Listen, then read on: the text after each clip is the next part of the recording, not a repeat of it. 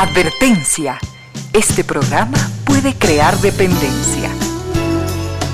Dependencia de la buena música, del comentario oportuno, del momento poético, de las voces que siempre tienen algo que decir. Aquí se unen la música y la palabra, con cierto sentido.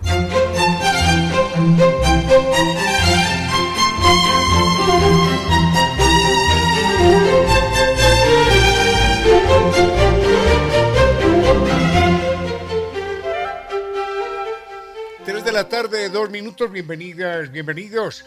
Gracias por sintonizar Radio Suceso 101.7. Gracias por compartir estas horas de música, comentarios y entrevistas.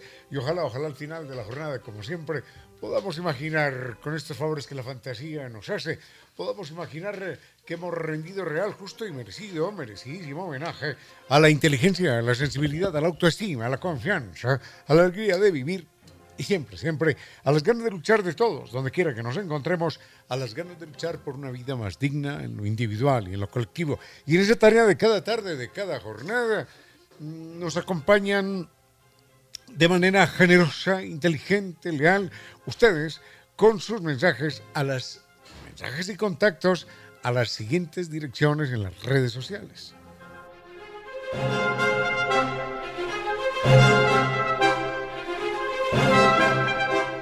Nuestro correo electrónico es conciertosentidoecuador.gmail.com En Facebook nos siguen como Concierto Sentido SC. En Twitter, mi Twitter es arroba Ramiro Díaz. Y en Instagram, arroba Ramiro Díaz Velázquez.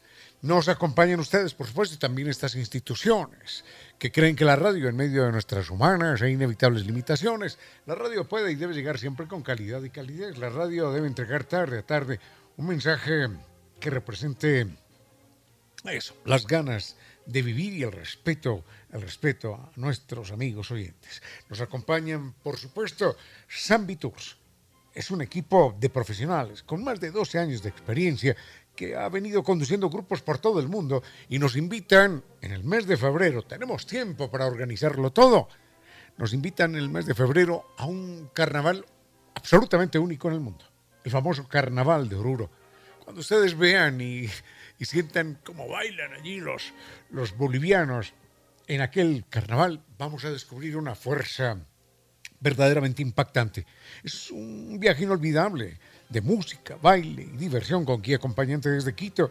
Vamos a sentir también que después de todo esto hemos caminado sobre el cielo. Y es que cuando camina uno sobre el salar de Uyuni, conocido como el espejo natural más grande del mundo, simplemente uno no cree en la experiencia, pero es real y vamos a visitar algo precioso que llama la Capadocia boliviana. Es un lugar increíble en el Valle de la Luna.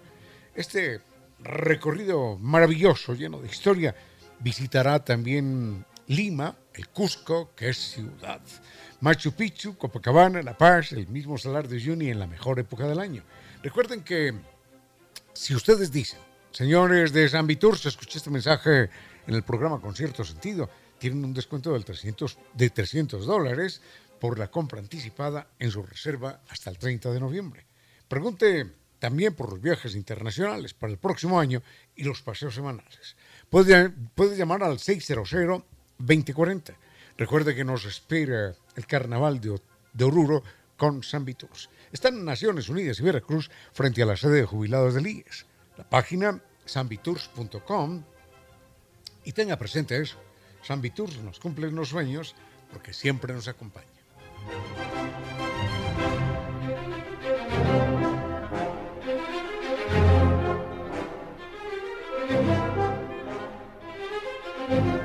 Se acabó el problema. El problema que antes, nunca antes, nunca, nunca antes tuvo solución. Es el problema de la humedad por capilaridad ascendente. Recuerden, Kivli de Nova Técnica es la solución científica. El mail, ecuador.novatecnica.com, la página web, www.novatecnica.com. El teléfono 098 265 88 y 098. Creo que me equivoqué, dije 026, no.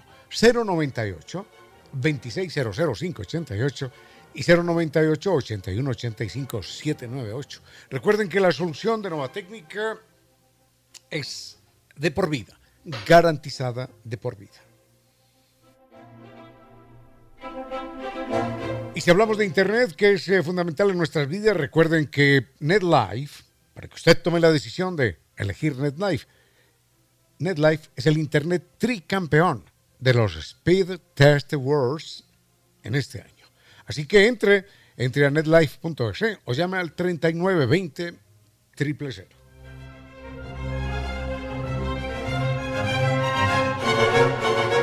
Y para usted que está definiendo su futuro en términos qué carrera va a elegir en su vida. Recuerden que la Facultad de Ciencias de la Salud, con sus carreras de medicina e enfermería en la Universidad de Indoamérica, ha abierto el proceso de admisiones.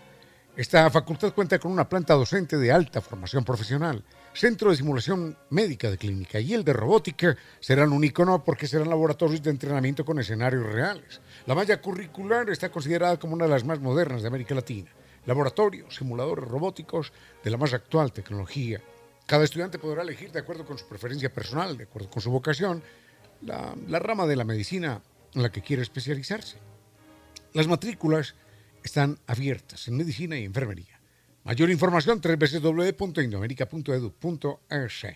Recuerde este es un mensaje que le, hace llegar, que le hace llegar a usted la Universidad de Indoamérica porque sabe que usted nació para triunfar. El campus en Quito, en La Machala y Sabanilla, Quito Norte. Tenemos mucho para compartir en esta tarde del 11 del 11, 11 de noviembre. Así que vayamos con música. ¡Ay, qué temas tan bien! Mm, vayamos con música, miramos los temas y volvemos en un momento. Con cierto sentido.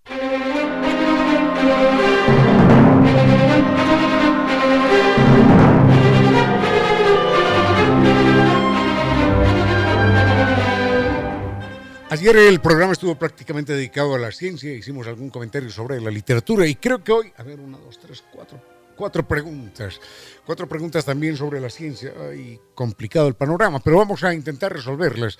El problema de algunos temas es que, bueno, a uno le preguntan por, por X personaje, qué obra escribió y entonces uno dice, bueno, escribió tal obra y esa obra versa sobre esto o sobre lo otro.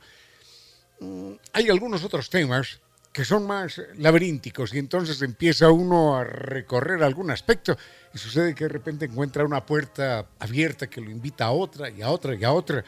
Y como decía un conocido, empieza uno a hablar de fútbol y termina por hablar de la revolución bolchevique y así por el estilo.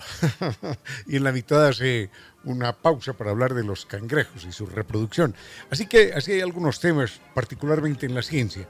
Este oyente nos dice, ah, ¿por qué? Es que hubo una discusión en estos días. Estábamos mencionando el famoso libro de Jonathan Swift, Gulliver en el país, eh, los viajes de Gulliver, perdón, los viajes de Gulliver, donde este personaje cuenta que hay países donde hay solo gigantes, gigantes, gigantes, enormes, y él era apenas así del tamaño de un dedo meñique, y había otro país donde los seres humanos eran así extraordinariamente pequeñitos. Entonces, nos dice un oyente que sin duda, un oyente le dijo a él, que sin duda alguna, Jonathan Swift no sabía, sabía de literatura, pero no sabía de ciencia. Bueno, suele suceder esto. A veces los literatos no tienen por qué tener una profunda, una detenida eh, formación científica y entonces se incurren en algunas, en algunas equivocaciones. Mm, yo a García Márquez, por ejemplo, le recuerdo por allá unos textos eh, relacionados con el ajedrez y me di cuenta a través de ese texto de que García Márquez no estaba muy, muy inmerso en el mundo del ajedrez. Mm, de idéntica manera, no solamente a Swift, sino a otros escritores, y estamos incursionando en el mundo de la literatura, han incurrido en algunos, algunas inexactitudes desde el punto de vista científico. Para satisfacerlo, don Rodrigo, entonces enseguida aclaramos, ¿por qué no pueden existir o por qué no hubieran podido existir seres humanos pequeñitos? Bueno, existir sí, pero no hubiéramos podido levantar una civilización proporcional a ese tamaño. Digamos, si hubiéramos tenido el tamaño de una de una hormiga o de una abeja, no hubiéramos podido nunca crear una civilización del tamaño de esa hormiga o de esa abeja, jamás. ¿Y por qué un ser humano no puede medir, eh, como dice la Biblia, no sé, 30 metros, 40 metros? Ahí hay otra razón física. que impide que existan seres humanos, bueno, seres en general, seres vivos, digo animales, de ese tamaño. Enseguida nos detenemos en las dos perspectivas, en las dos equivocaciones de carácter científico. Con cierto sentido. En alguna ocasión estoy seguro de haber hecho referencia a estos fenómenos de la física. Y es esto. En el tamaño humano, en el tamaño que hoy tenemos, seres humanos de entre un metro y dos metros, por ejemplo, en el tamaño humano que hoy tenemos eh, son importantes algunas leyes de la física. En otros tamaños son importantes otras leyes de la física distintas. Por ejemplo, en nosotros es fundamental la, es fundamental la atracción de la fuerza gravitacional. Podemos saltar un metro, un metro y medio, ya dos metros, salta el campeón del mundo. Pero no podemos saltar cinco veces nuestro tamaño, eso no lo lograremos, porque hay una serie de leyes físicas que guardan una correlación entre el peso, la masa, la atracción gravitacional, la velocidad que, nuestros músculos pueden ejercer, y entonces cada día se llega más al tope, al tope, al tope, y algún día habrá en el que simplemente ya el récord mundial no se pueda romper. En fin, de idéntica manera, así como para nosotros es tan importante la fuerza gravitacional que nos mantiene fijados a tierra, para los animales muy pequeñitos, la fuerza gravitacional no existe. Por eso una pulga que mide un milímetro puede saltar un metro. Es decir, puede saltar 100. 100, eh, a ver, un milímetro. Puede saltar eh, mil veces, mil veces, mil veces su tamaño. Es como si un ser humano pudiera saltar en vez de un metro mide un metro ochenta, pudiera saltar un kilómetro y medio o un kilómetro ochocientos. No puede. Pero una pulga sí es capaz. Porque en la pulga el tamaño eh, hace que la atracción gravitacional, la masa, hace que la atracción gravitacional no sea fuerte y lo que impera en la, en la pulga o en, o en la hormiga es la atracción no gravitacional, sino la atracción eléctrica. Por eso una hormiga puede caminar por una pared sin ningún problema puede caminar por el techo sin ningún problema. Porque la atracción eléctrica de la pared o del techo son más potentes que la atracción gravitacional que ejerce sobre la hormiga la Tierra. Es como, como si nosotros estamos aquí en, en la superficie de la Tierra y tenemos arriba la Luna. La Luna también ejerce atracción sobre nosotros, pero la atracción de la Tierra es más poderosa, entonces permanecemos pegados a la Tierra. De idéntica manera, en la hormiga que camina por el techo, lo más importante es la atracción eléctrica del techo, de la superficie, y no la atracción gravitacional de la Tierra, porque la atracción gravitacional es proporcional a la masa, y una hormiga prácticamente tiene una masa insignificante. Bueno, entonces, ¿qué problemas hubiéramos tenido los seres humanos si hubiéramos sido así de pequeñitos? Uno podría decir, bueno, ¿y por qué no? Hubiéramos inventado el avión y la luz eléctrica y el fuego y hubiéramos cruzado los mares y hubiéramos aprendido a nadar y todo lo que se quiera en esa misma proporción. No. Desde el punto de vista científico, desde el punto de vista físico, no es posible. Enseguida aclaramos por qué no es posible en ese tamaño y tampoco es posible sobrevivir con los gigantes de la Biblia que medían 40 metros. Enseguida.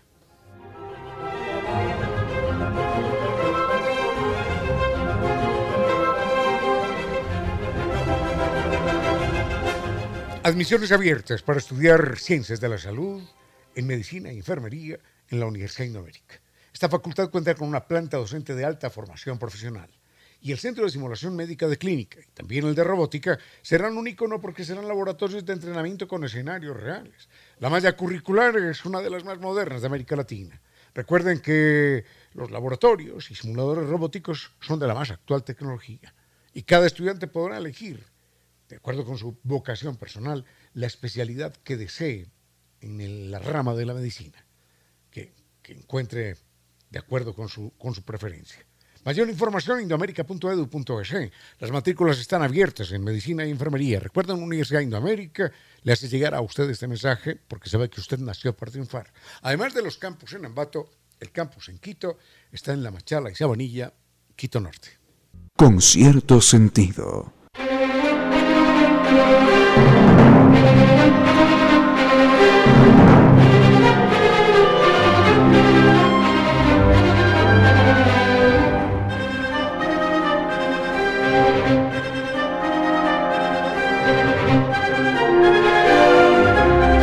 Recuerden la solución técnica que ofrece Kibli de Nova Técnica.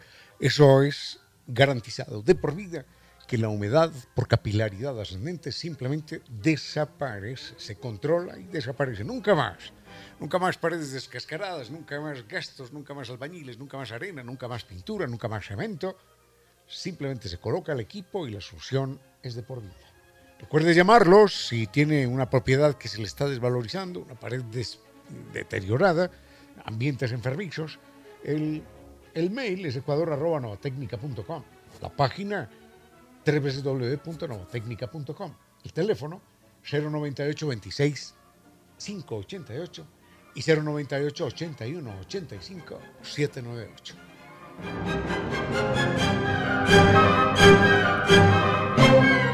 No hubiéramos podido, siendo pequeñitos, de acuerdo con las leyes de la física, eh, si fuéramos del tamaño de una hormiga, haber creado una civilización del tamaño de una hormiga, una ciudad así pequeñita, con construcciones, porque hay varias fuerzas allí que lo impiden. Por ejemplo, el fuego. No hubiéramos podido nunca inventar el fuego, descubrir el fuego, acercarnos al fuego, porque la cantidad de moléculas que se encienden en un momento de combustión superarían el nivel de acercamiento que nosotros tenemos. Entonces, ese fuego nos quemaría, nos achicharraría, aunque guardáramos distancia. Hoy podemos tener una fogata ahí alrededor y, alrededor de la fogata estar sentados y no pasa nada. Estamos hablando al calor y a la luz de la fogata. Pero el fuego tiene un tamaño mínimo que no puede rebajarse. Entonces la hormiga para estar al calor del fuego terminaría simplemente achicharrada y sin poder respirar. No es el caso de nosotros. No hubiéramos podido nunca nadar, por ejemplo, ni hubiéramos podido nunca navegar, porque el agua ejerce una atracción eléctrica tan fuerte que los insectos no se pueden acercar al agua, salvo que se quieran morir. Y entonces preguntarán, bueno, ¿cómo hace unas ¿Cómo hace una hormiga para tomar agua? ¿Cómo hace una mariposa para tomar agua? Ellos tienen una especie de jeringuilla, de aguja larga, larga, larga, larga, que sacan de su boca, la estiran y por allí succionan como si fuera un, sorbete, como si fuera una pajita de las que usamos para, para beber un líquido porque si entran en contacto directo con esas moléculas de agua, las moléculas de agua, con la tracción eléctrica, se las tragarían y morirían ahogadas. Una hormiga no puede estar en contacto con una gota de agua, salvo que se vaya a ahogar. Entonces, para tomar agua, sacan una jeringuilla larga, larga, larga, y por allí sorben el agua. De idéntica manera, hacen las mariposas, por ejemplo, y otros insectos. Bueno, otros insectos de ese, de ese pequeño tamaño. Por eso no pueden existir civilizaciones humanas donde los seres humanos sean del tamaño de hormigas. No pueden. No podría ser. No podríamos tener el fuego, no podríamos tener acceso al agua, no podríamos. Y la atracción eléctrica sería tan fuerte que no podríamos realmente movernos con mucha, con mucha tranquilidad en muchos territorios. De idéntica manera no podemos ser como los gigantes de la Biblia, animales que miden 20, 30, 40 metros, porque hay algo importante que es una relación de pérdida de calor y de masa. Para no adentrarme en detalles, solamente señalemos esto. Si se pasa de cierto tamaño, el cuerpo del animal, ya ese cuerpo no puede, no puede eliminar el calor. Entonces, si un ser humano, está calculado, si un ser humano midiese 6 metros, por ejemplo, la pérdida de calor sería insuficiente y los pulmones terminarían achicharrados. La pérdida de calor sería insuficiente y los riñones terminarían cocinados. La pérdida de calor sería insuficiente y los intestinos terminarían como tripa con 6 metros esa masa no podría soltar todo el calor que esa misma masa genera. Por esa razón, nos pareciera extraño, por esa razón los elefantes tienen las orejas grandes. no es para escuchar mejor, no, no es para escuchar mejor. sí, sino porque la oreja, las orejas las están moviendo, plop, plop, plop. Las orejas les sirven para perder calor. Entonces son como radiadores, como si estuviéramos siempre con los brazos estirados, uy, moviendo los brazos porque tenemos mucho calor. Ese es el papel de las orejas, no de los oídos, sino de las orejas en los elefantes, hacerles perder calor. Imaginemos que naciera un elefante sin orejas, ese elefante moriría achicharrado por su propio calor. Entonces, por esa razón, los seres humanos no pueden tener ni el tamaño de, una hormiga, ni los que dice la Biblia, un gigante de 20 o 30 o 40 metros. Hasta ahí nada más y volvemos. Ah, quedan otros temas. En un momentito. Unos consejos comerciales y regresamos con cierto sentido. A esta hora, recuerde que la mejor almohada es la buena conciencia. 15 horas, 36 minutos. Inicio de espacio publicitario. Sigue con ustedes, Ramiro Díez. Con cierto sentido.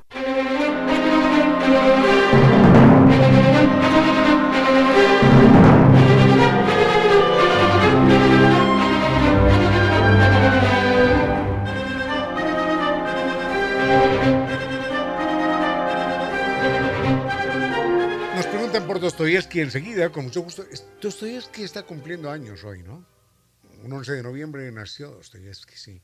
Pero, pero enseguida eh, podemos hablar de este escritor ruso que conjuntamente con, con Gogol, con, con Tolstoy, con Pushkin, mm, con tantos otros, eh, podemos, podemos hablar enseguida de Dostoyevsky, de este escritor que es... Podemos hablar de Dostoyevsky, que es realmente un escritor monumental. Pero bueno, es, es es un escritor que exige, exige cierta vocación de lectura, porque sus novelas son duras, pesadas, tensas, intensas, dramáticas. Bueno, enseguida hablamos de, de Dostoyevsky con mucho gusto. Pero veamos un error adicional al que no escapa, por ejemplo, Hollywood, cuando habla, cuando pretende hacer cine y cuando pretende mezclar el cine con la ciencia. Yo recuerdo, esto es un recuerdo de, de mi infancia, mi muy lejana infancia, eh, tendríamos en ese momento 14 años, y el profesor, el profesor de ciencias, que después nos acompañó hasta el final del bachillerato, el profesor de ciencias, una maravilla de personaje, nos puso como tarea, un fin de semana, ir a ver una película norteamericana que estaba causando sensación. Se llamaba El viaje increíble, algo así por el estilo. Y entonces eh, nos dijo, bueno, van a ir este sábado o este domingo, como quiera que sea, van a ir y el lunes les tomo la pregunta, les tomo la, tarea sobre la película. Necesito que ustedes la observen detenidamente y, aquí venimos a, a, comentar la película desde el punto de vista científico. Científico.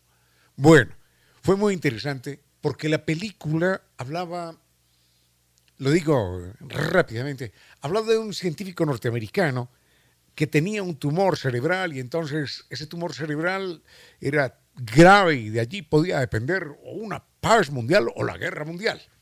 Entonces, un grupo de científicos norteamericanos se crean el método para penetrar dentro del cerebro del, del político norteamericano aquejado por un tumor cerebral, con el fin de eliminar aquel tumor y eliminar la amenaza de que este señor se muera, se enloquezca, cualquier cosa pase y haya una guerra mundial. Enseguida vemos cuál era exactamente el mecanismo utilizado por los científicos norteamericanos para entrar al cerebro de aquel famoso político.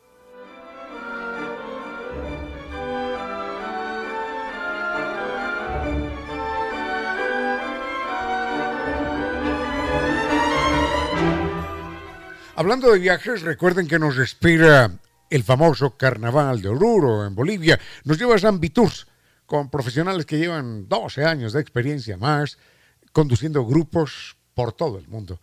Este viaje es inolvidable, es un viaje de música, de baile, de diversión. Nunca lo van a olvidar con guía acompañante desde Quito. Va va a saber lo que es caminar sobre el cielo, aunque esté caminando sobre la tierra, va a sentir que está caminando sobre el cielo cuando camine sobre el salar de Uyuni, que es el espejo natural más grande del mundo. Vamos a conocer la Capadocia, la Capadocia boliviana. Es un lugar increíble en el Valle de la Luna. Este recorrido incluye Lima, el Cusco, que es ciudad Machu Picchu, por favor, Copacabana, La Paz, y el mismo Salar de Uyuni en la mejor época del año, febrero del próximo año.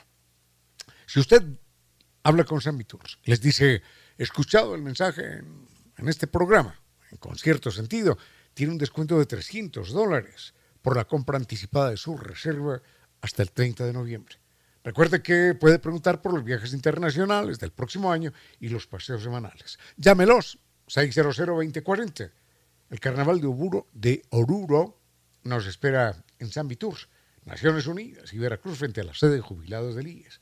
La página es sanviturs.com. Recuerden que San Viturs cumple con nuestros sueños porque siempre nos acompaña. Con cierto sentido.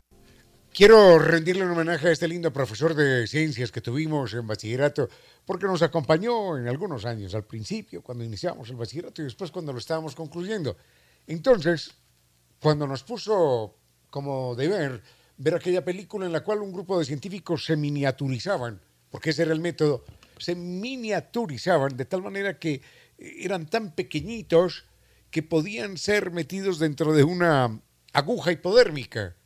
Y en teoría, esos científicos, algunos eran científicos, otros eran médicos, otros eran, digamos, científicos en el campo de la medicina, tenían como tarea navegar por las venas y por las arterias del político norteamericano que estaba en peligro y llegar finalmente hasta el cerebro para con unos equipos especiales, láser, que en ese momento ya se anunciaban, poder destruir el el tumor maligno. Ahora, el profesor nos preguntó, ¿qué problemas hay allí? ¿Qué errores hay allí? Bueno, además los, los personajes estos eran miniaturizados y además era miniaturizado un, un submarino que quedaba así más pequeñito, más pequeñito que un punto dejado por un alfiler, prácticamente invisible a los ojos. Y allí estaban los seres humanos, los médicos y los otros científicos que iban a operar el tumor del, del famoso político. Y él nos preguntó a ver cuál es el error acá, desde el punto de vista científico. Y entonces nos tomó de sorpresa, porque cada uno pensó que lo que iba a llegar, el, el deber era contar la película, jiji, jaja, final feliz y se acabó la historia, ¿no? Era descubrir el error. Y entonces, el error consistía, obviamente, claro, en esa época no teníamos edad para entenderlo, que si se disminuía el tamaño de los seres humanos a límites invisibles y se disminuía el tamaño del submarino a límites invisibles, eso no eliminaba la masa, es decir, no eliminaba el peso. Entonces, los seres humanos seguíamos pesando lo mismo y el submarino seguía pesando lo mismo, con lo cual era imposible que el submarino, con ese peso extraordinario, fuera inyectado en una, en una aguja, a través de una aguja hipodérmica, o hubiera entrado a las venas de, del famoso personaje, porque simplemente hubiera aplastado, el submarino hubiera aplastado la clínica donde se estaba realizando la operación. Ese fue eh, el primer contacto que tuvimos con la física en bachillerato cuando él nos explicó que la reducción del tamaño no significaba de ninguna manera una reducción de la masa y tampoco una reducción del peso. Ese fue el primer contacto, el primer encuentro con esto. Y en segundo lugar, pero ya esto fue finalizando el bachillerato, nos propone lo siguiente. Nos dice, bueno señores, respondan a esta pregunta. Pueden reunirse en grupos de dos o de tres, como quieran. La pregunta es, ¿qué pasa? Escúchenla bien y piensen en ella, en la respuesta. ¿Qué pasa si una fuerza imparable en el universo, la más poderosa e inimaginable fuerza, choca contra un objeto inamovible? ¿Qué pasa? ¿Qué pasa? Hay un objeto inamovible que no lo mueve nada ni nadie. Y hay una fuerza imparable que no la para nada ni nadie. Y la fuerza, ¡paf!, choca contra el objeto. ¿Qué pasa? Escuchemos el tema musical y enseguida les doy la respuesta en 30 segundos.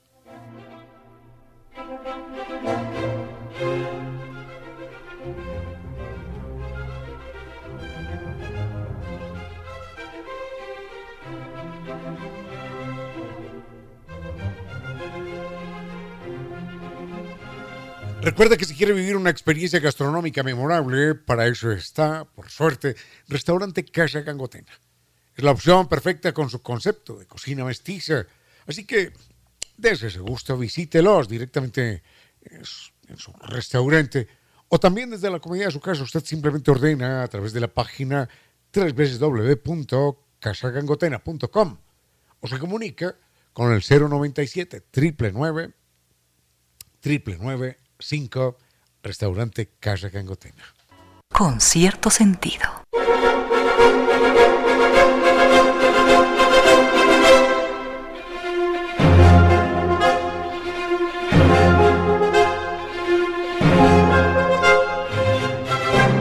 Cerramos este capítulo de la ciencia, enseguida venimos con la literatura.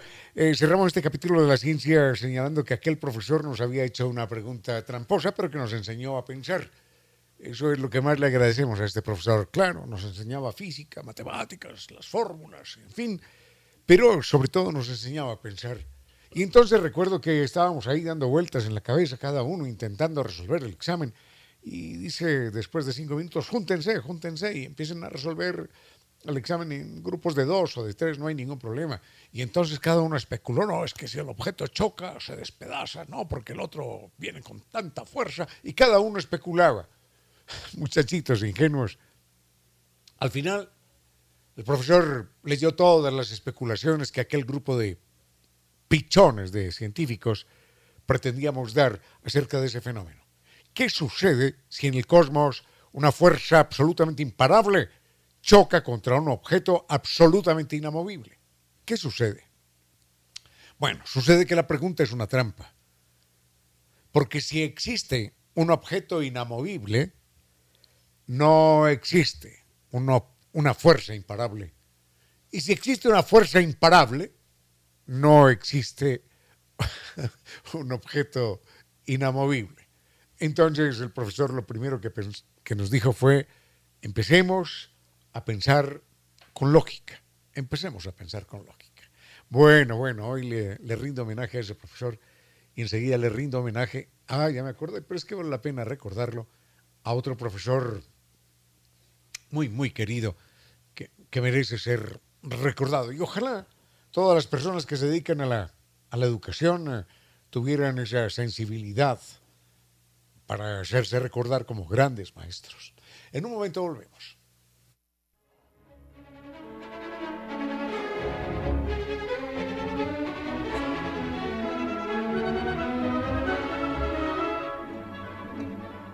Los ambientes enfermizos están allí donde hay humedad y esa humedad no tiene solución. Puede abrir ventanas, puede contratar albañiles, puede comprar arena, cemento, pintura, lo que quiera, puede gastarse el dinero que quiera, no va a solucionar esa humedad por capilaridad ascendente. Recuerde que no tiene solución, salvo la solución científica, técnica que ofrece Kibli de Nova Técnica. Recuerde, es un equipo científicamente diseñado con garantía de por vida, con garantía de por vida el equipo y con garantía de por vida de que por vida nunca más tendrá humedad.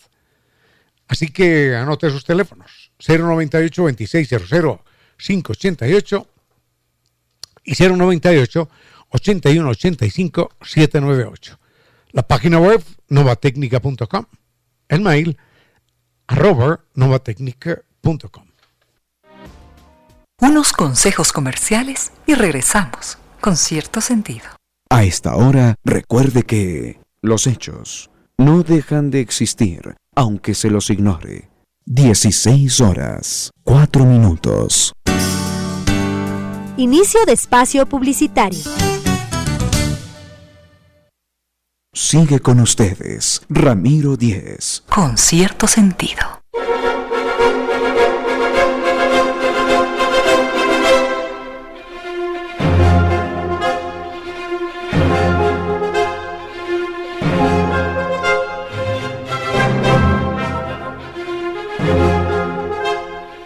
Hablar de Dostoyevsky, don Cristian nos pide que acabemos de contar las historias, las historias de los peces. Dice, me dejó, me dejó chapaleando como pez fuera de la pecera. Nada, eh, ayer habíamos comentado la historia, el comportamiento de dos peces, los escalares, que son peces territoriales que matan en una pecera, matan al pez que se acerca a su territorio con huevos. Ellos ponen los huevos sobre una rama, si algún pez se equivoca y entra allí, los dos escalares, la hembra y el macho, se turnan y van persiguiendo al invasor, involuntario inclusive, se van persiguiendo al invasor hasta que terminan matándolo. ¿Por qué? La hembra lo persigue, descansa, lo reemplaza el macho, sale a matarlo, el macho lo picotea, lo muerde y regresa otra vez a su lugar, la hembra ya ha tomado fuerzas, lo persigue y así se define aquella pelea. Pero los escalares tienen franquicia, tienen permiso para un pececito que le dicen limpiavidrios, barrendero, no sé qué más cosas, eh, mm, la viejita, le dicen, y ese pez es el único que tiene el permiso, la autoridad, como si fuera un agente del orden público y de la salubridad, tiene permiso para entrar al territorio de los escalares. Y no solo tiene permiso para entrar allí, sino que tiene permiso para revisar huevo por huevo. Así pegando, pegando la mirada, y si encuentra que hay un huevo que está malo, que no va a fecundar y que puede dañar a los otros, entonces lo arranca con un golpecito del bigote y se lo come delante del padre y de la madre. Entonces nos preguntábamos de qué manera se ha dado esa inteligencia en los escalares y en el otro para llegar a, esa complicidad. Oye, no te voy a matar, ven y revísame a mis huevecillos para que ninguno nos vaya a dañar el resto de la camada. En cambio, con otro pez, eso significa pena de muerte. ¿Qué inteligencia se agitan en el mundo animal? En el otro caso, las hebras, que son unos peces mm, que la hembra, cuando está llenita de huevos, está muy gordita, entonces es muy rápida nadando, y se juntan entre dos machos para pegarse una al lado de la otra y la van persiguiendo, persiguiendo, persiguiendo hasta que la hembra se cansa y entre los dos machos la oprimen, la aplastan, la hembra bota los huevecillos y en ese momento entre los dos machos fecundan aquella camada. Entonces nacerán 20, 30, 50 pececitos, hebras, y son hijos de dos padres a la vez. Maravillas de la naturaleza. Y sobre el beta, que es lo que se llama el pez luchador de Siam.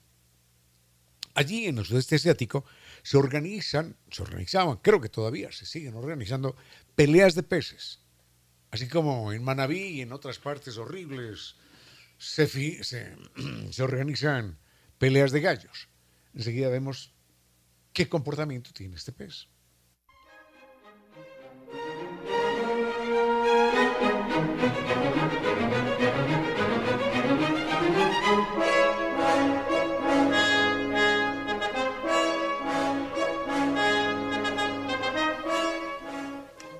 En Zambi Tours, un equipo de profesionales con 12 años de experiencia, ha venido conduciendo grupos por todo el mundo y nos invita al próximo mes de febrero, faltan dos, tres meses, a ese famoso carnaval mundialmente conocido como es el Carnaval de Oruro. Eso hay que vivirlo, eso hay que verlo, para uno sentir que esta vida es verdaderamente llena de maravillas.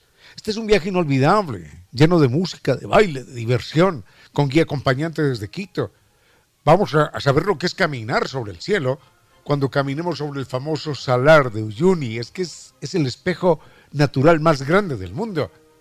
Vamos a visitar un lugar que nos recuerda a una ciudad turca, Capadocia.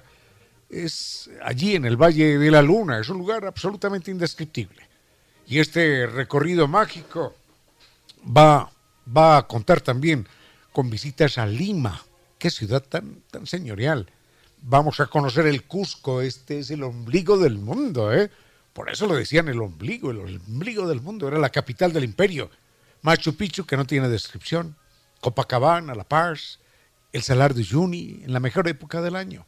Hay una oferta, si usted eh, llama a San Vitur, se dice que escuchó esta propuesta, esta invitación aquí en, con cierto sentido, recibe un bono de descuento de 300 dólares por compra anticipada en la reserva hasta el 30 de noviembre. Recuerde que, que también hay viajes internacionales a lo largo del 2022 y paseos semanales. Los puede llamar al 600-2040. Recuerde Carnaval de Oruro en San Viturs, con San Viturs. Naciones Unidas y Veracruz frente a la sede de jubilados del IES. Allí están páginasanviturs.com y, recuerde que San Viturs cumple con tus sueños. Recuerde eso, cumple con sus sueños. San Viturs lo acompaña. Con cierto sentido.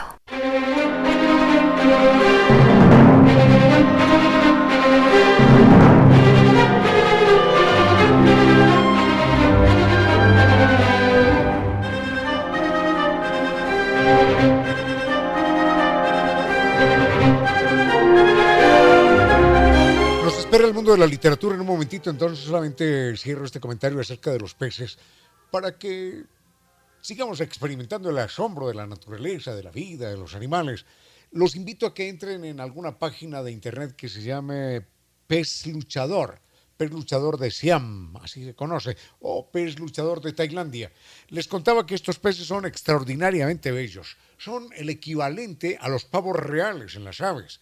Mm, Es difícil encontrar un pez más escandalosamente bello, más vanidoso. El animalito me dirá, el cuerpo del animalito me dirá 5 o 6 centímetros, pero tiene unos velos, unas gasas, unas aletas de unos colores extraordinariamente irrepetibles, bellísimos. Y entonces él se pavonea por la pecera como, como un reyesuelo. Y es terriblemente territorialista. Entonces, los que, los que alguna vez teníamos estos peces, sabemos que no pueden estar dos peces betas juntos, porque el uno mata al otro.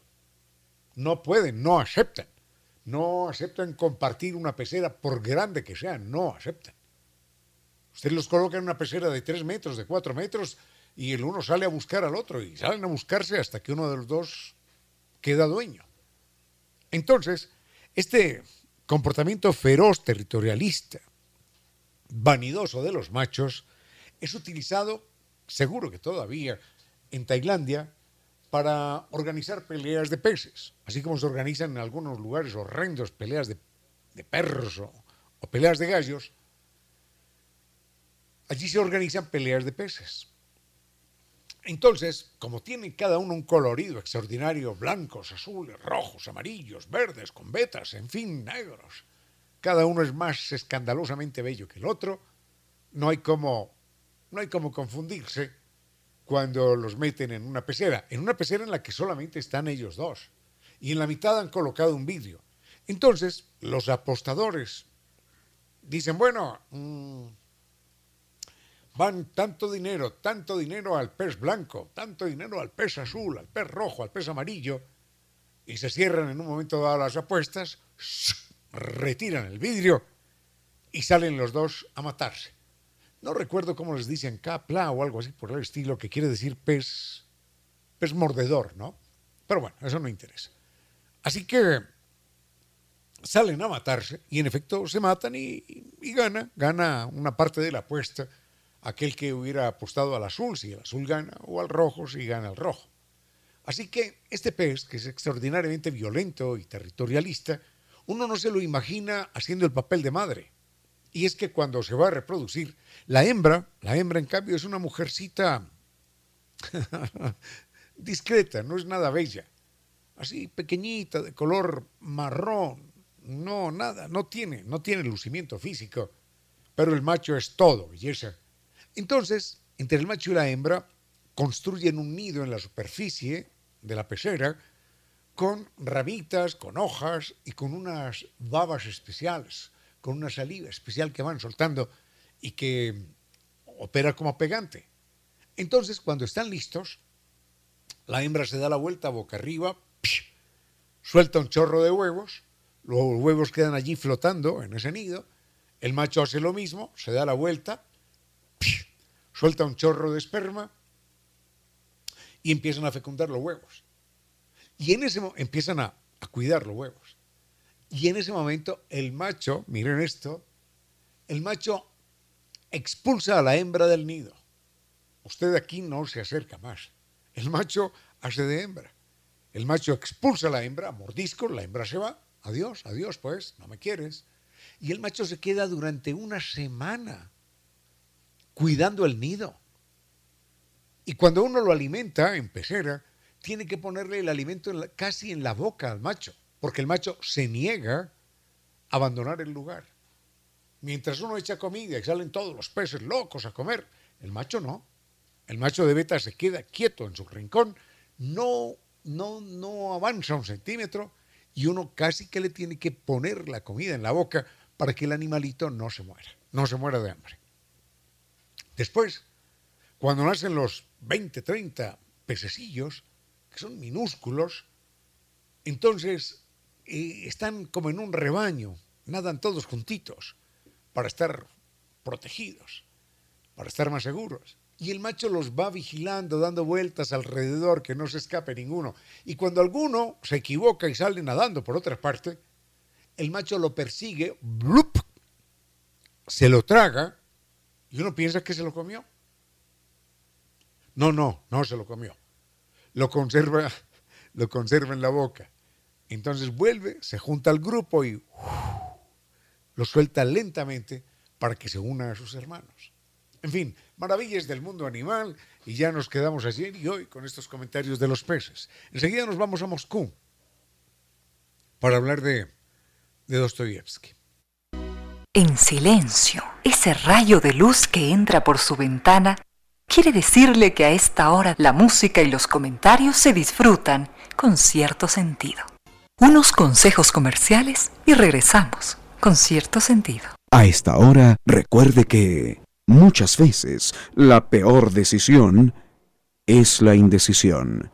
16 horas 31 minutos. Inicio de espacio publicitario. Parece mentira, parece increíble, parece, parece de ciencia ficción. Obsérvelo bien. En el piso de su automóvil, justo en medio, entre el embrague y el acelerador, hay un pedal que se llama freno. Freno es una palabra griega que quiere decir conciencia. Ahora que usted sabe este secreto que salva vidas, la suya inclusive, no, no, no lo guarde para usted. Compártalo con sus amigos. Compártalo con su familia. Conduzca con precaución. Este es un tiempo con cierto sentido, para que de todos broten las luces que todos precisamos.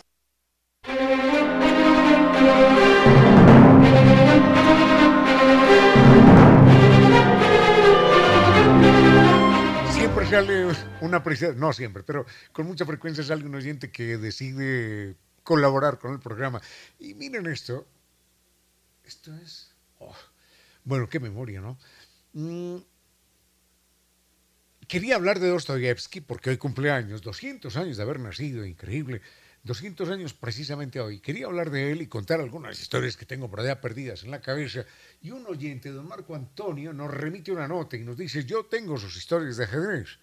Entonces sabía, él sabía, recordaba, yo no lo recordaba realmente, que había escrito una historia sobre Dostoyevsky en algún momento. Y la historia de Dostoyevsky es una historia de amor increíble. De amor, bueno, de amor, de frustración, de dolor, si se quiere. Y la quiero compartir con ustedes en este momento. Esta es una historia escrita en enero del año 2014. ¡Qué barbaridad! Se llama más de siete años. Se llama La ruleta rusa y la ruleta del amor.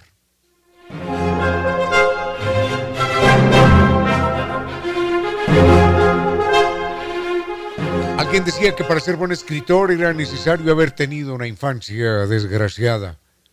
Esto se aplica, seguro, a Fedor Dostoyevsky. La niñez del ruso transcurrió en el hospital del que su padre era director. Sus horas de ocio las pasaba entre los corredores donde solo se escuchaban lamentos y agonías de los pacientes. El padre Dostoyevsky quizás salvara muchas vidas ajenas. En cuanto a su familia, su propósito parecía ser el contrario.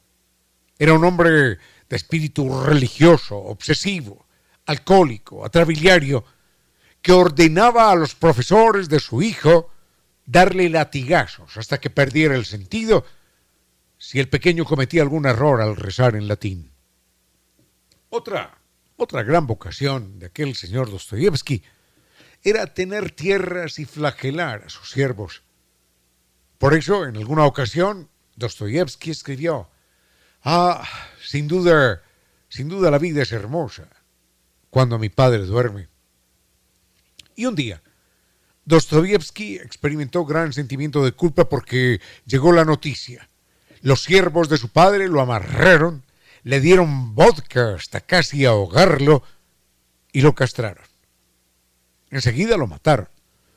Ahora, ahora sí, el médico dormía para siempre y según aquella frase, a partir de entonces la vida debería ser hermosa.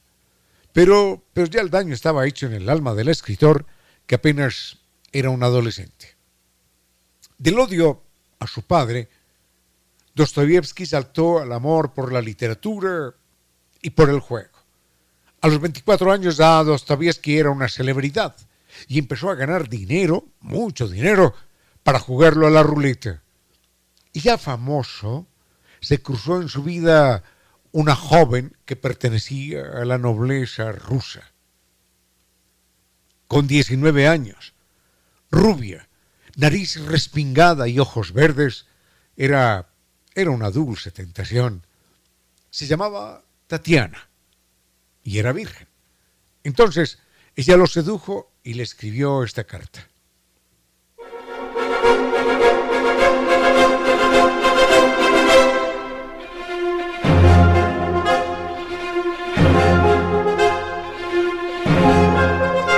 Carta decía, mi primera noche de amor será para ti, Fedor. Nos encontraremos en Alemania, en el Hotel Landhaus, Dider, de Weisen, perdón, de Wiesden, de Wiesbaden. Yo partiré unos días antes para evitar sospechas. Te he enviado dinero suficiente para el viaje. Tragedia, dinero suficiente. Eso fue lo que más le llamó la atención a Dostoevsky. Entonces, Tomó el tren para encontrarse con Tatiana y aprovechó para detenerse en cada pueblo y jugar a la ruleta. Cuando perdía, se quedaba uno o dos días más en un intento por tener buena suerte. Al final, al final llegó sin un centavo a la cita y lo peor, llegó con una semana de retraso.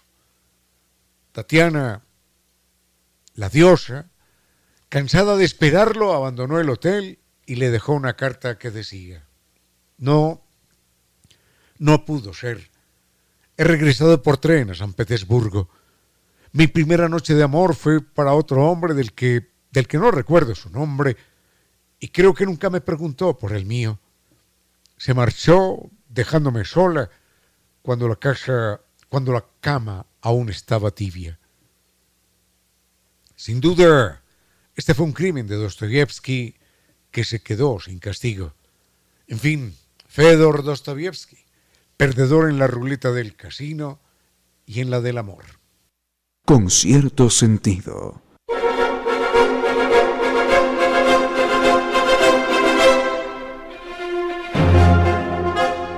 Es una verdadera maravilla. Esta mañana estuve un rato en la Casa Ewes, en el Centro Cultural, dándole una mirada a la librería. Y les cuento que es una verdadera maravilla, es una librería verdaderamente estupenda y cuenta allí con una colección eh, de libros verdaderamente extraordinario, además de muchos títulos y autores. Cuenta con una colección de libros que son los de la campaña nacional de lectura Eugenio Espejo. Entonces, yo les quiero proponer realmente a las personas que quieran sumergirse en el mundo de la buena lectura. Son libros absolutamente garantizados son, son libros avalados por un minucioso trabajo editorial. Averigüen la manera, averigüen la forma de inscribirse ante la empresa eléctrica Quito para que el libro les llegue a ustedes mensualmente, para que mensualmente puedan tener un libro que cuesta un dólar. Y es siempre una obra, una obra famosa de la literatura universal o de la literatura colombiana, perdón, de la literatura latinoamericana y ecuatoriana. Les garantizo les garantizo que lo van a disfrutar. Anoten este teléfono, ¿eh? es muy fácil. El 290 1137. 290 1137.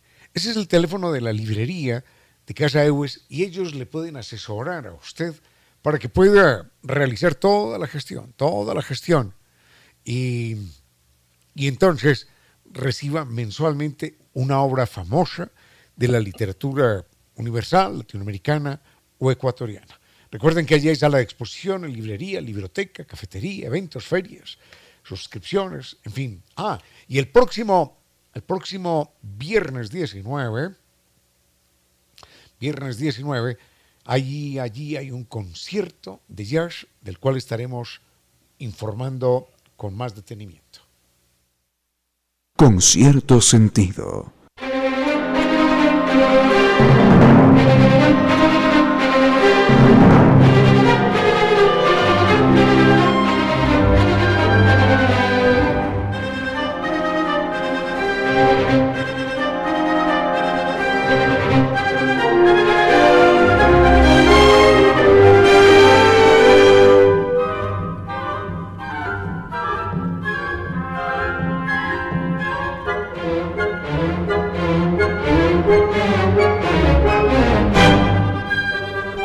Olvidaba señalar dentro de la agenda cultural que hemos recibido eh, el libro Biblioteca Bizarra de Eduardo Halfon.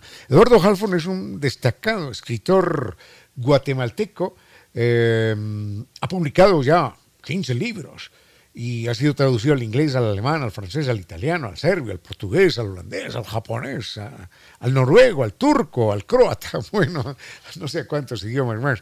Y estaremos hablando, no con él porque él vive en Berlín, pero nos, ha hecho llegar este libro, estaremos hablando con una persona que ha estado detrás de la publicación de este libro aquí en Ecuador. Biblioteca Bizarra es una publicación del Fondo Editorial de la Universidad San Francisco de Quito. Lo hacemos con el mayor gusto con el mayor placer. Y eh, olvidaba señalar que dentro de la agenda cultural que habíamos mencionado, mm, en Casa Ewes, el próximo 19, la cita es para el concierto de jazz. Tenemos ahí algo al fondo de, del autor, ¿no? ¿Está sonando?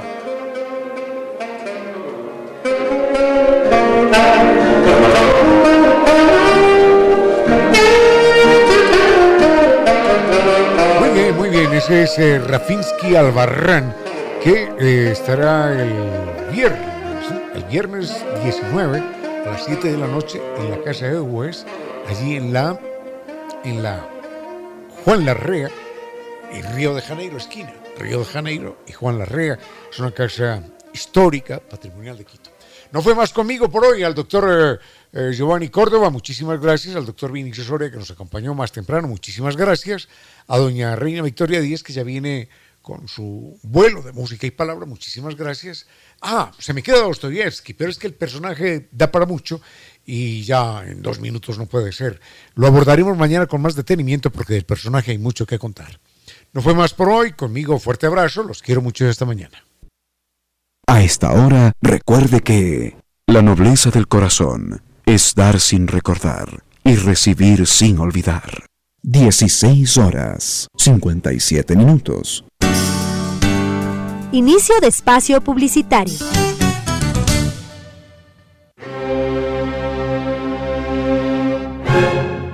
Mire las estadísticas. Conducir bien o conducir mal no es asunto de vida o muerte. Es mucho más que eso. Conducir bien o conducir mal hablan de su inteligencia, de su sentido común, de su cultura, de su dignidad. A la gasolina agréguele un aditivo, neuronas, para salvar su vida y muchas otras. Si usted cree en la buena o mala suerte, si tiene alguna superstición, el dato que vamos a darle puede salvarle la vida. Se ha encontrado que más del 74% de los vehículos siniestrados tienen algún talismán, algún amuleto, una estatuilla, una frase o una imagen que en teoría debería haberles protegido y salvado de momentos dramáticos. Desde el punto de vista científico, estadístico, está demostrado entonces que esos amuletos no sirven para nada y que inclusive podrían ser peligrosos porque están relacionados con un alto índice de accidentalidad. Pero no todo es malo. Si usted cree en la buena suerte, si tiene alguna superstición, le damos este otro dato. Está científica y estadísticamente demostrado que el 99.99% de los vehículos no accidentados son conducidos por personas responsables, que velan por las normas de tránsito. Así que crea usted o no crea en ninguna superstición, este dato es importante. Conducir con respeto, conducir con responsabilidad, sí que protege, en efecto, y además trae muy buena suerte. Valore la vida. Conduzca con precaución.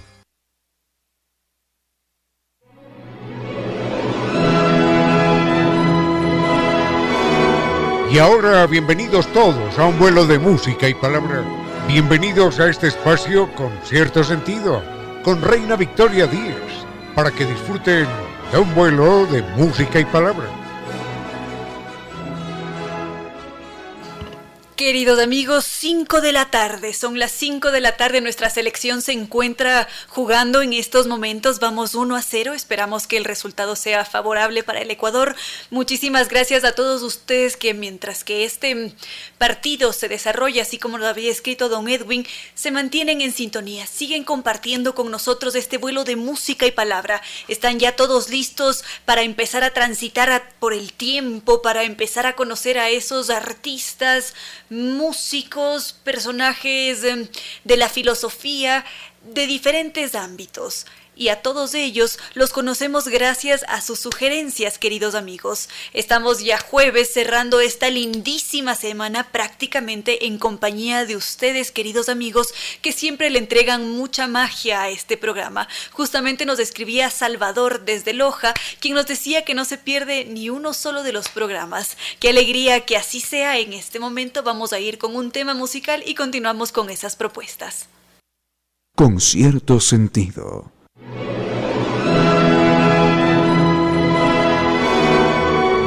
Nos ha escrito Alexis desde Riobamba, quien nos envía una fotografía que mientras él está disfrutando del fútbol, al mismo tiempo se acompaña de este vuelo de música y palabra con cierto sentido. Y estaba revisando sus propuestas y justamente nuestra querida amiga María nos preguntaba por uno de los grandes de la pintura occidental. Ya en este mismo espacio habíamos conocido a varios, uno de ellos el maestro José Orozco. Lo habíamos conocido hace muy poco, en caso de que ustedes se hayan perdido este programa y quieren ahondar en la vida de José Orozco, lo que pueden hacer es acudir a nuestro Spotify con cierto sentido y allí en la descripción buscar por el programa, por el episodio que contenga la biografía de este personaje. Ahora, decíamos que María nos preguntaba por otro de los grandes, por uno de esos genios que tuvo la pintura mexicana. Así que a continuación revelamos de quién se trata. Con cierto sentido. Seguimos entonces, queridos amigos, con esos grandes maestros de la pintura universal occidental. Habíamos mencionado brevemente a José Orozco, un monstruo de la pintura que tenía ese estilo violento donde se impregnaba inmediatamente la emoción porque impactan sus obras. Y por otra parte estaba otro de esos grandes mexicanos también, Diego Rivera, un hombre que en su pintura se sentía la identidad de su propia vida, de sus propias imágenes, vivencias, experiencias y quien en los últimos años de su vida llegó a escribir en su autobiografía que para él la felicidad únicamente existía cada vez que él pintaba. Solamente en esos momentos Diego Rivera se sentía feliz.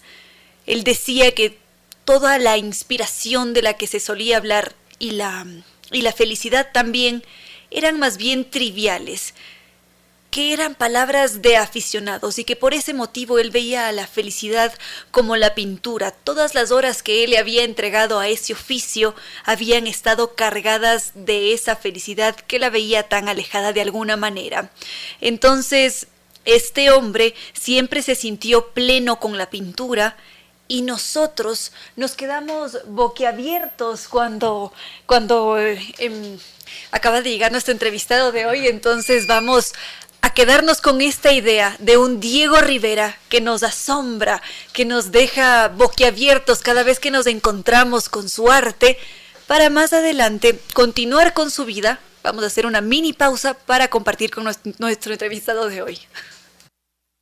Con cierto sentido. Continuamos con este vuelo de música y palabra y por un instante vamos a ponernos un freno, vamos a hacer una escala, vamos a tocar tierra y nos vamos a centrar en un individuo muy creativo con una amplia trayectoria, un ser humano bastante noble y extraordinario, Roger Icaza. Lo hemos tenido antes en este espacio para conocer sobre su obra de ilustración y en esta tarde viene con buenas noticias de parte de la Fundación Milo. Será él quien nos cuente todo sobre estos trazos caminantes que están en desarrollo, que vienen con lindas noticias y que además más adelante nos van a invitar a disfrutar de ellos. Así que es un verdadero honor contar con su presencia en este espacio. Bienvenido, Roger y Casa. Ah, muchísimas gracias, Reina. Gracias a ti por, por la invitación. Encantado. Siempre es un verdadero gusto contar con su presencia. Y ahora, Trazos Caminantes. ¿Cómo nace esta iniciativa? Bueno, es, es un proyecto que nace de la Fundación Milo. Eh, es una fundación que se estrenó eh, recién este año. Eh, bueno, es un grupo de, personas que han venido trabajando ya algunos años en la promoción de la cultura, digamos, realizando eventos de diferente índole, pero en este caso pues se unen y, conforman esta fundación que su fin es como promover la paz, digamos, desde todos los lados posibles, mediante la, cultura en sí, ¿no? y también, claro, orientado hacia, hacia niños, niñas y y público, eh, eh, población minoritaria, digamos, ¿no? Eh, población migrante. ¿no? Entonces, ellos crean este proyecto, me llaman en un momento para ver si podemos idear algo, algún taller, algo que pueda después derivar en una exposición, algo que sea colectivo, algo que además permita como la intervención del público ya en in situ, digamos, en el momento ya que se pueda mostrar esta, este trabajo que estamos haciendo ahora. Entonces, es eso, ¿no? Estamos ahora trabajando en, un taller eh, que consiste en, digamos, un poco reflexionar, eh, pensar, eh, comunicarnos y entender un poco el tema de la, de la ilustración, de la lectura, de la escritura el tema también del eh, sensible, ¿no? del, viaje forzoso, digamos, ¿no? De la partida, ¿no? De, del hecho de tener que, que emigrar, ¿no? Entonces, un poco todo eso, eso, está relacionado en lo que estamos trabajando ahorita para después poder mostrarlo y pues también eh, de paso que, como te decía, que la gente pueda intervenir ya en esa, en esa obra, ¿no? Bueno, todo este proceso creativo también tiene que servir como una herramienta terapéutica, porque imagino que algunos tendrán esas experiencias traumáticas que luego pasan al papel, al trazo, y que esto evidentemente luego nos va a hacer sentir también a nosotros como espectadores. Sí, sí, es, lindísimo eso, es, increíble, ¿no? Ya tuvimos una primera sesión eh, que estuvo dividida en, dos sesiones, digamos, del sábado anterior. Eh, en la mañana y en la tarde trabajamos con con grupos de 15 personas aproximadamente, un poquito más. Eh, y claro, ¿no? ya cuando nos ponemos a conversar, eh, yo como que voy dando una guía, un poco eh, comparto ciertas imágenes, em, también hay cierta lectura de libros puntuales ¿no? que tratan un poquito este, estos temas, empezamos a hacer ejercicios.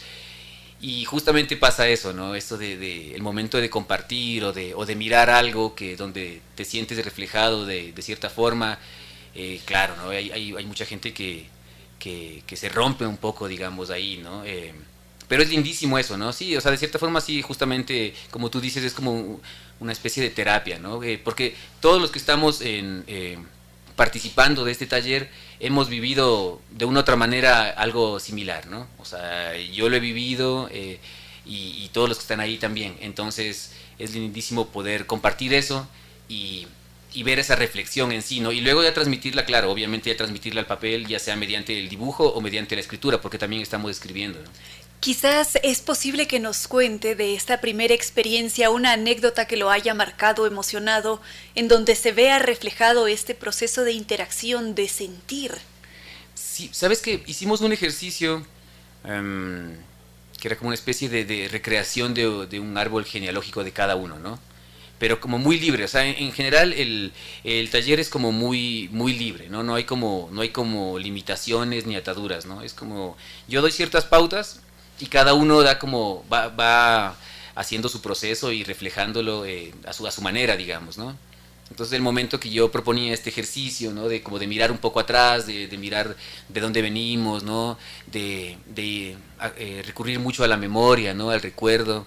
Eh, ahí, ahí, pasaron cosas muy bonitas, ¿no? Porque claro, o sea, todos tenemos una familia, todos sabemos que venimos de, de un lugar, pero al mismo tiempo también todos no tenemos una buena relación con la familia, ¿no? Y todos en la misma familia tenemos eh, personas que tal vez no queremos recordar, ¿no? O que, queremos olvidar de cierta forma, ¿no? Entonces ahí habían unas cosas tremendas, ¿no? Muy bonitas y también muy fuertes, ¿no? Entonces, eh, pues la verdad es que hasta ahora eh, ha sido increíble este, este, este proceso y esta primera sesión de taller, que ahora la vamos a continuar, como te comentaba, el sábado que viene y ya veremos qué más va pasando, ¿no? Pero va todo muy bien. Serán en total dos sesiones. Sí, son dos sesiones, dos sesiones de sábado em, y luego eh, con todo el, eh, con el trabajo que estamos realizando vamos a crear, eh, vamos a realizar una exposición, una exposición colectiva. Ahora nos decía que este es un proceso integral, es decir, está presente la pintura, la ilustración, la escritura. Se está pensando quizás en esa iba a decir proyección, ¿no? En esa exposición final, presentar todos estos trabajos o cómo se la está organizando? Eh, no, ¿sabes qué va a ser? Em, por ejemplo, todo lo que hicimos este primer sábado es como, como, como ejercicios para irnos preparando, digamos, ¿no? Para irnos soltando, ¿no? O sea, cuando participamos en, proyectos como estos, en talleres como estos, siempre hay como esta timidez, ¿no? Que a mí me pasa, ¿no? Y imagínate, yo, que soy como el que, como el que está guiando un poco esto, me pasa a mí de entrada, al resto también le pasa, obviamente.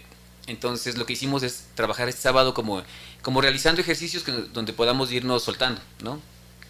Estos nos van a servir para eh, venir a la, siguiente sesión ya mucho más, relajados. Ya como, eh, como más tranquilos, digamos, sabiendo un poco más de lo que, de va a pasar, porque claro, cuando llegas al, al, taller no tienes muy claro lo que va a pasar. De hecho, muchísima gente eh, pensaba que el taller va a ser de dibujo y de, o de ilustración en sí, ¿no? Y, y yo no doy talleres, ¿no?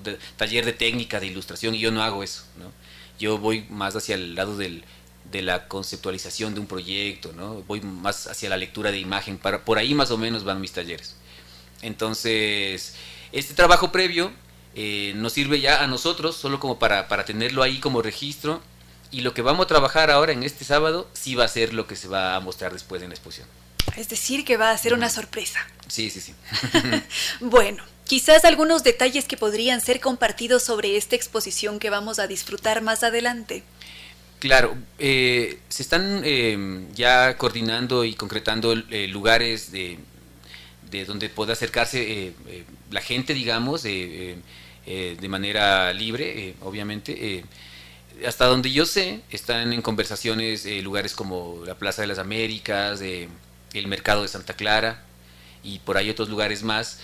donde se pueda mostrar, porque claro, va a ser una exposición, digamos, itinerante, ¿no? O sea, se va a mover, ¿no? Va, va a estar por diferentes lugares, Em, además, cuando se muestre esta, esta exhibición de estos trabajos ya realizados previamente, vamos a tener una estructura donde la gente va a poder también dejar su registro. La gente que visite la exposición va a dejar un registro ahí, ¿no? Em, entonces va a ser como una especie de cadáver exquisito, digamos. Entonces yo también voy a intervenir eso eh, y eh, luego vamos a tener como una obra de gran formato, eh, realizada totalmente en en vivo, digamos, en los lugares donde se esté exhibiendo estas otras obras que ya se trabajaron previamente. Bueno, esto quiere decir que es algo grande y que se está desarrollando en fases. Sí, sí, sí, sí, sí, sí, sí. la verdad es un, es un proyecto integral em, muy bonito que, que abarca em, muchísimas áreas, digamos. Eh, además, el público al, cual se extendió la invitación, que además, vale recalcarlo, es, una, es un taller gratuito, ¿no? entonces, el público al que se extendió la invitación iba orientado alrededor desde los 15 años en adelante, ¿no? Entonces tenemos una franja de edades eh, eh, variada, lo cual también eso es, muy lindo. Y el 70% de, de, la gente que nos acompaña en el taller eh, son migrantes y el, más del 60% son mujeres. impresionante, impresionantes estos datos. Ahora, ¿cómo hacemos para estar al tanto de todo lo que se produzca de las exposiciones, cuando podemos ir a interactuar con ustedes, verlos en vivo, disfrutar de estas diferentes exposiciones. Claro, esto, eh, la Fundación Milo es la que se está encargando como ya de la parte de, eh, comunicación en sí.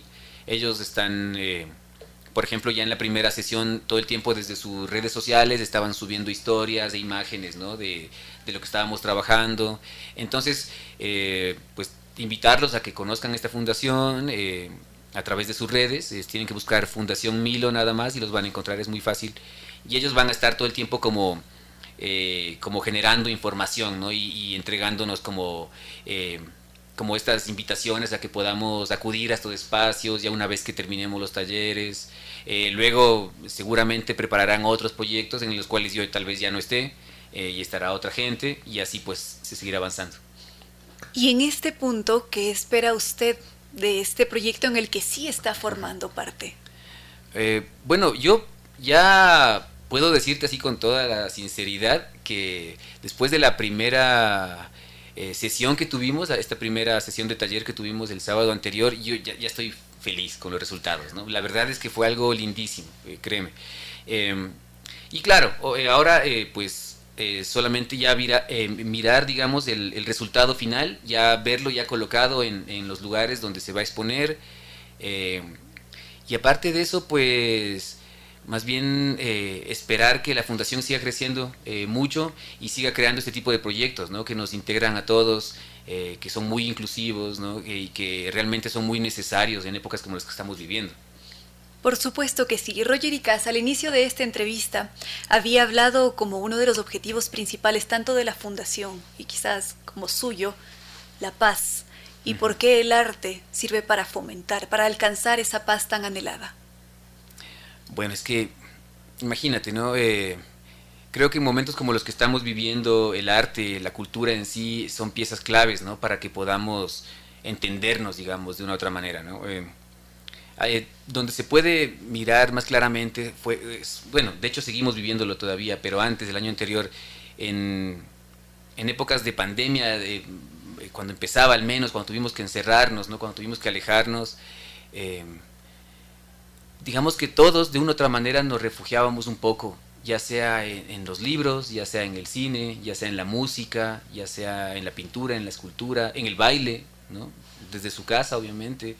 Eh, pero ahí estábamos, ¿no? Era el, lugar donde podíamos sentirnos que podíamos abrazar algo y, sentir que nos entendemos, digamos, ¿no? Cuando por otro lado, claro, las cosas estaban muy complejas, siguen estando, pero digamos que ahí se puede ver un poco la importancia, ¿no? Del, del, arte y de la cultura en sí, que lastimosamente se ve, eh, digamos, apagada, ¿no? Eh, de cierta forma, cuando tienen que haber eh, recortes, ¿no? Recortes para, digamos, orientarlos hacia otros fines, ¿no? Ya sea el fin de la salud, que es importantísimo, ya sea el fin, el fin de, la educación, lo que sea. Pero lastimosamente, eh, cuando pasa eso, o sea, por lo general tendemos a, eh, los gobiernos, ¿no? El Estado tiende a, más bien, a recortar justamente programas culturales, lo cual es una pena, ¿no? Y eso no debería pasar nunca, ¿no? Entonces, yo creo que todos justamente debemos como, como tener muy clara esta idea, ¿no? De esta importancia de la cultura en nuestras vidas, ¿no? De la educación y la cultura en nuestras vidas para poder avanzar y seguir adelante, porque si no, no, hay manera de, hacerlo. Y además, el arte y la cultura que nos enriquecen y por supuesto en un determinado momento nos sacan una sonrisa. Así es. Quizás algún mensaje adicional para nuestros queridos amigos que en este momento se encuentran en sintonía.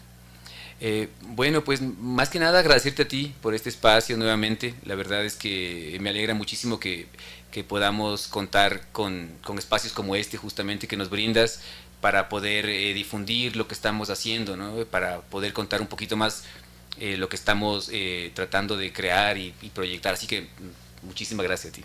Siempre este será su espacio y con todo el cariño siempre. Gracias. A esta hora, recuerde que seremos verdaderamente humanos cuando seamos solidarios con los otros seres de la naturaleza que no son humanos. 17 horas 38 minutos. Inicio de espacio publicitario. Con cierto sentido.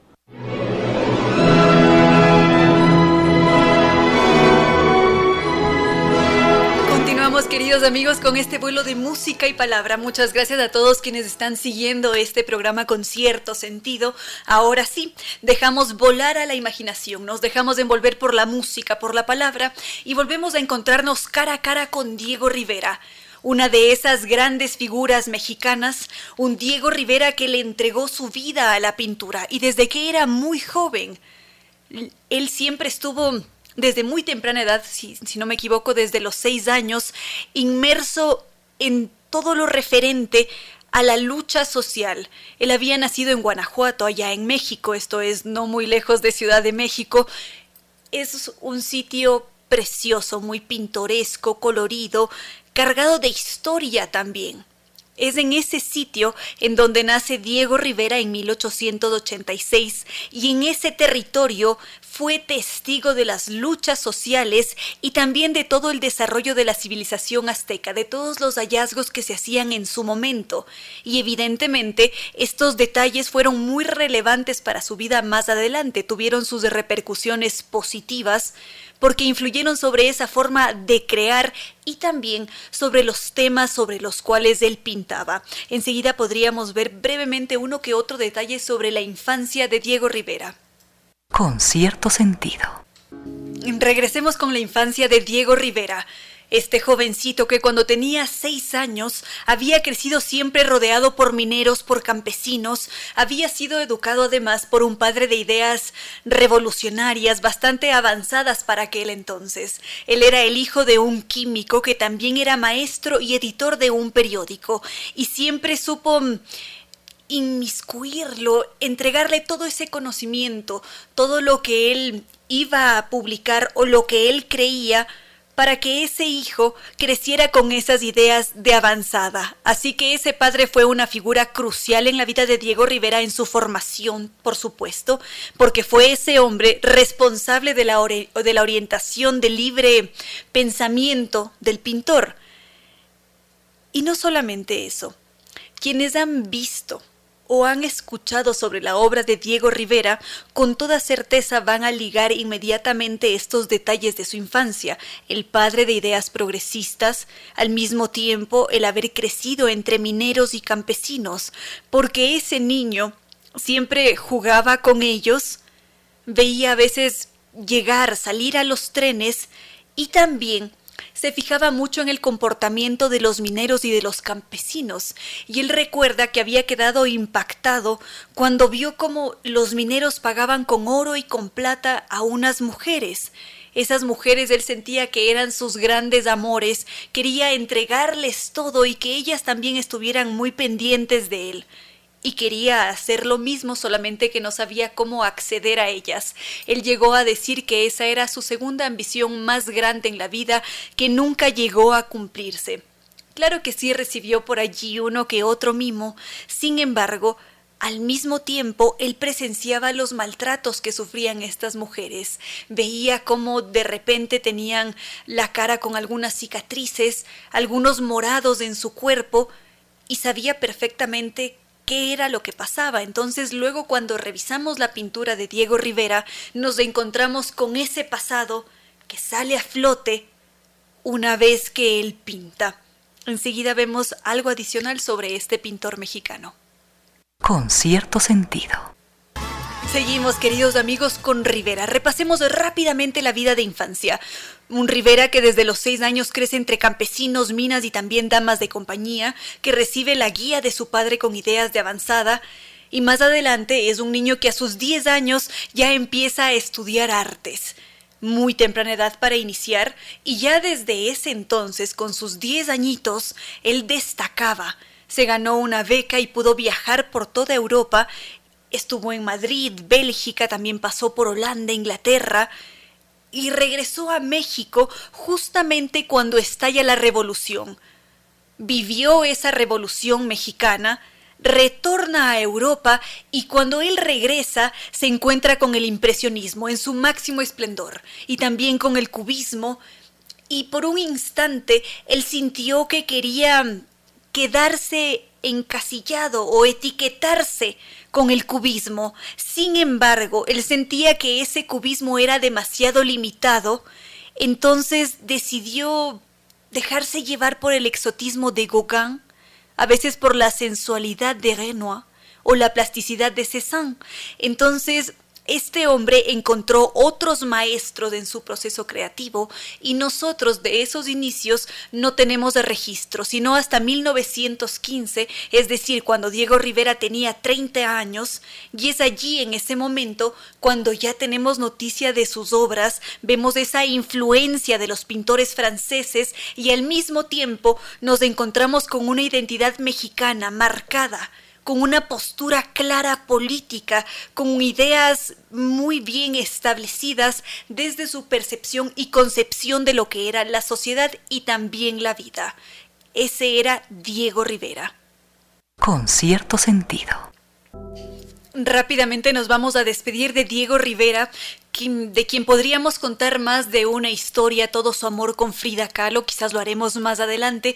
Por ahora únicamente mencionar que esa pintura de Diego Rivera era muy distinta a la de Siqueiros o a la de José Orozco, porque Rivera en sus trazos era bastante plácido, unitario también, y él siempre mantenía este equilibrio entre lo clásico que estaba conjugado con el modernismo francés, con la pintura local, mientras que un Siqueiros en cambio se relacionaba con la pintura de Miguel Ángel, ese Orozco era más violento, como ya lo habíamos dicho, un poco más chocante. Pero en todo caso, Diego Rivera fue un hombre extraordinario que en 1948 había pintado al fresco 3.969 metros cuadrados de pared. Y en ese espacio él él había narrado en imágenes la historia antigua y moderna de México, y así como los acontecimientos cruciales de ese siglo en Europa y también en América. Entonces, ¿cómo no admirar a una figura como la de Diego Rivera, que cuando nos paramos frente a sus murales nos dejan sin palabras? Con cierto sentido. 11 de noviembre de 2021, gracias a cada uno de ustedes que ha compartido este vuelo de música y palabra con cierto sentido. Gracias al doctor Giovanni Córdoba en Controles, también a nuestros queridos auspiciantes como Zambi Tours, esa agencia de viajes con un equipo de profesionales con 12 años de experiencia y que ha conducido grupos por el mundo entero y que nos invitan a vivir este mes de febrero el mundialmente reconocido Carnaval de Oruro. Este será un viaje inolvidable lleno de música, baile, diversión con guía acompañante desde Quito. Una vez que nosotros lleguemos allá, sentiremos el haber estado, el haber tocado el cielo cuando caminemos sobre el Salar de Uyuni, conocido como el espejo natural más grande del mundo. Visitaremos la Capadocia boliviana, un lugar impresionante en el Valle de la Luna. Este es un mágico recorrido lleno de historia cada vez que pisemos Lima, el Cusco, Machu Picchu, Copacabana, La Paz y el Salar de Uyuni en una de las mejores épocas del año. Tours cuenta con una oferta excelente para todos nuestros queridos amigos de Radio Sucesos. Si ustedes mencionan que escucharon este mensaje en el programa con cierto sentido, ustedes reciben un bono de descuento de 300 dólares por compra anticipada en su reserva hasta el 30 de noviembre. Pueden preguntar también por los viajes internacionales 2022 y los paseos semanales. Podemos llamar en Quito al 620 40 y recordemos que el Carnaval de Oruro nos espera en San Viturs. Podemos visitarlos en la Avenida Naciones Unidas y Veracruz, frente a la sede de jubilados del IES, o podemos visitar su sitio web www.sanviturs.com a cumplir nuestros sueños porque San Viturs nos acompaña. Por supuesto, también estuvo con nosotros Kibli de Nova Técnica con sus diferentes dispositivos Kibli, que son la solución idónea para todos los problemas de humedad, que siempre se convierten en un dolor de cabeza, le dan un aspecto no tan agradable a nuestras paredes y además llegan a enfermarnos. Así que para tener esa solución que elimina la humedad desde la raíz, está Kibli de Nova Técnica. Podemos contactarnos con ellos a través del correo electrónico ecuador.novatecnica.com o a través de la página web www.novatecnica.com o a través de los teléfonos 098 2600588 o 098 81 85 798. También estuvo con nosotros NetLife, que nos invita a cambiarnos a ese internet tricampeón de los Speed Test Awards NetLife Podemos visitar su sitio web www.netlife.es o llamar al 392 40 Y por supuesto nos acompaña la Universidad de Indoamérica, que ha iniciado el proceso de admisiones en su Facultad de Ciencias de la Salud con sus carreras de Medicina y Enfermería. Siempre podemos visitar el sitio web de la Universidad de Indoamérica, www.indoamerica.edu.es. Las matrículas están abiertas en medicina y enfermería y también en otras carreras. Recordemos que la Universidad de Indoamérica nos dice a diario que hemos nacido para triunfar. Están allí en el campus en Quito, en la Machala y Sabanilla, Quito Norte, o si no, en su campus en Ambato. Nuevamente a cada uno de ustedes, queridos amigos, muchísimas gracias por haber compartido esta tarde. Gracias por mantenerse en contacto a través de redes sociales y ya en este punto no queda más que decirles que no fue más por hoy, que los queremos mucho y que será hasta el día de mañana.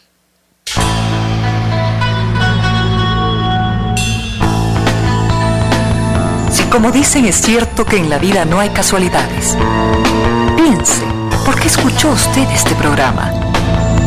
Tal vez escuchó aquello que necesitaba o tuvo la sospecha de esa luz dentro de su propio ser.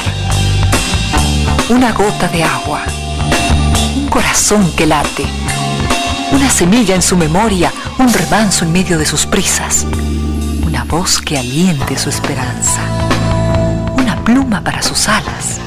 Algo de eso hemos querido ser. Aquí, en concierto sentido, con Ramiro Díez. Y Reina Victoria Díez.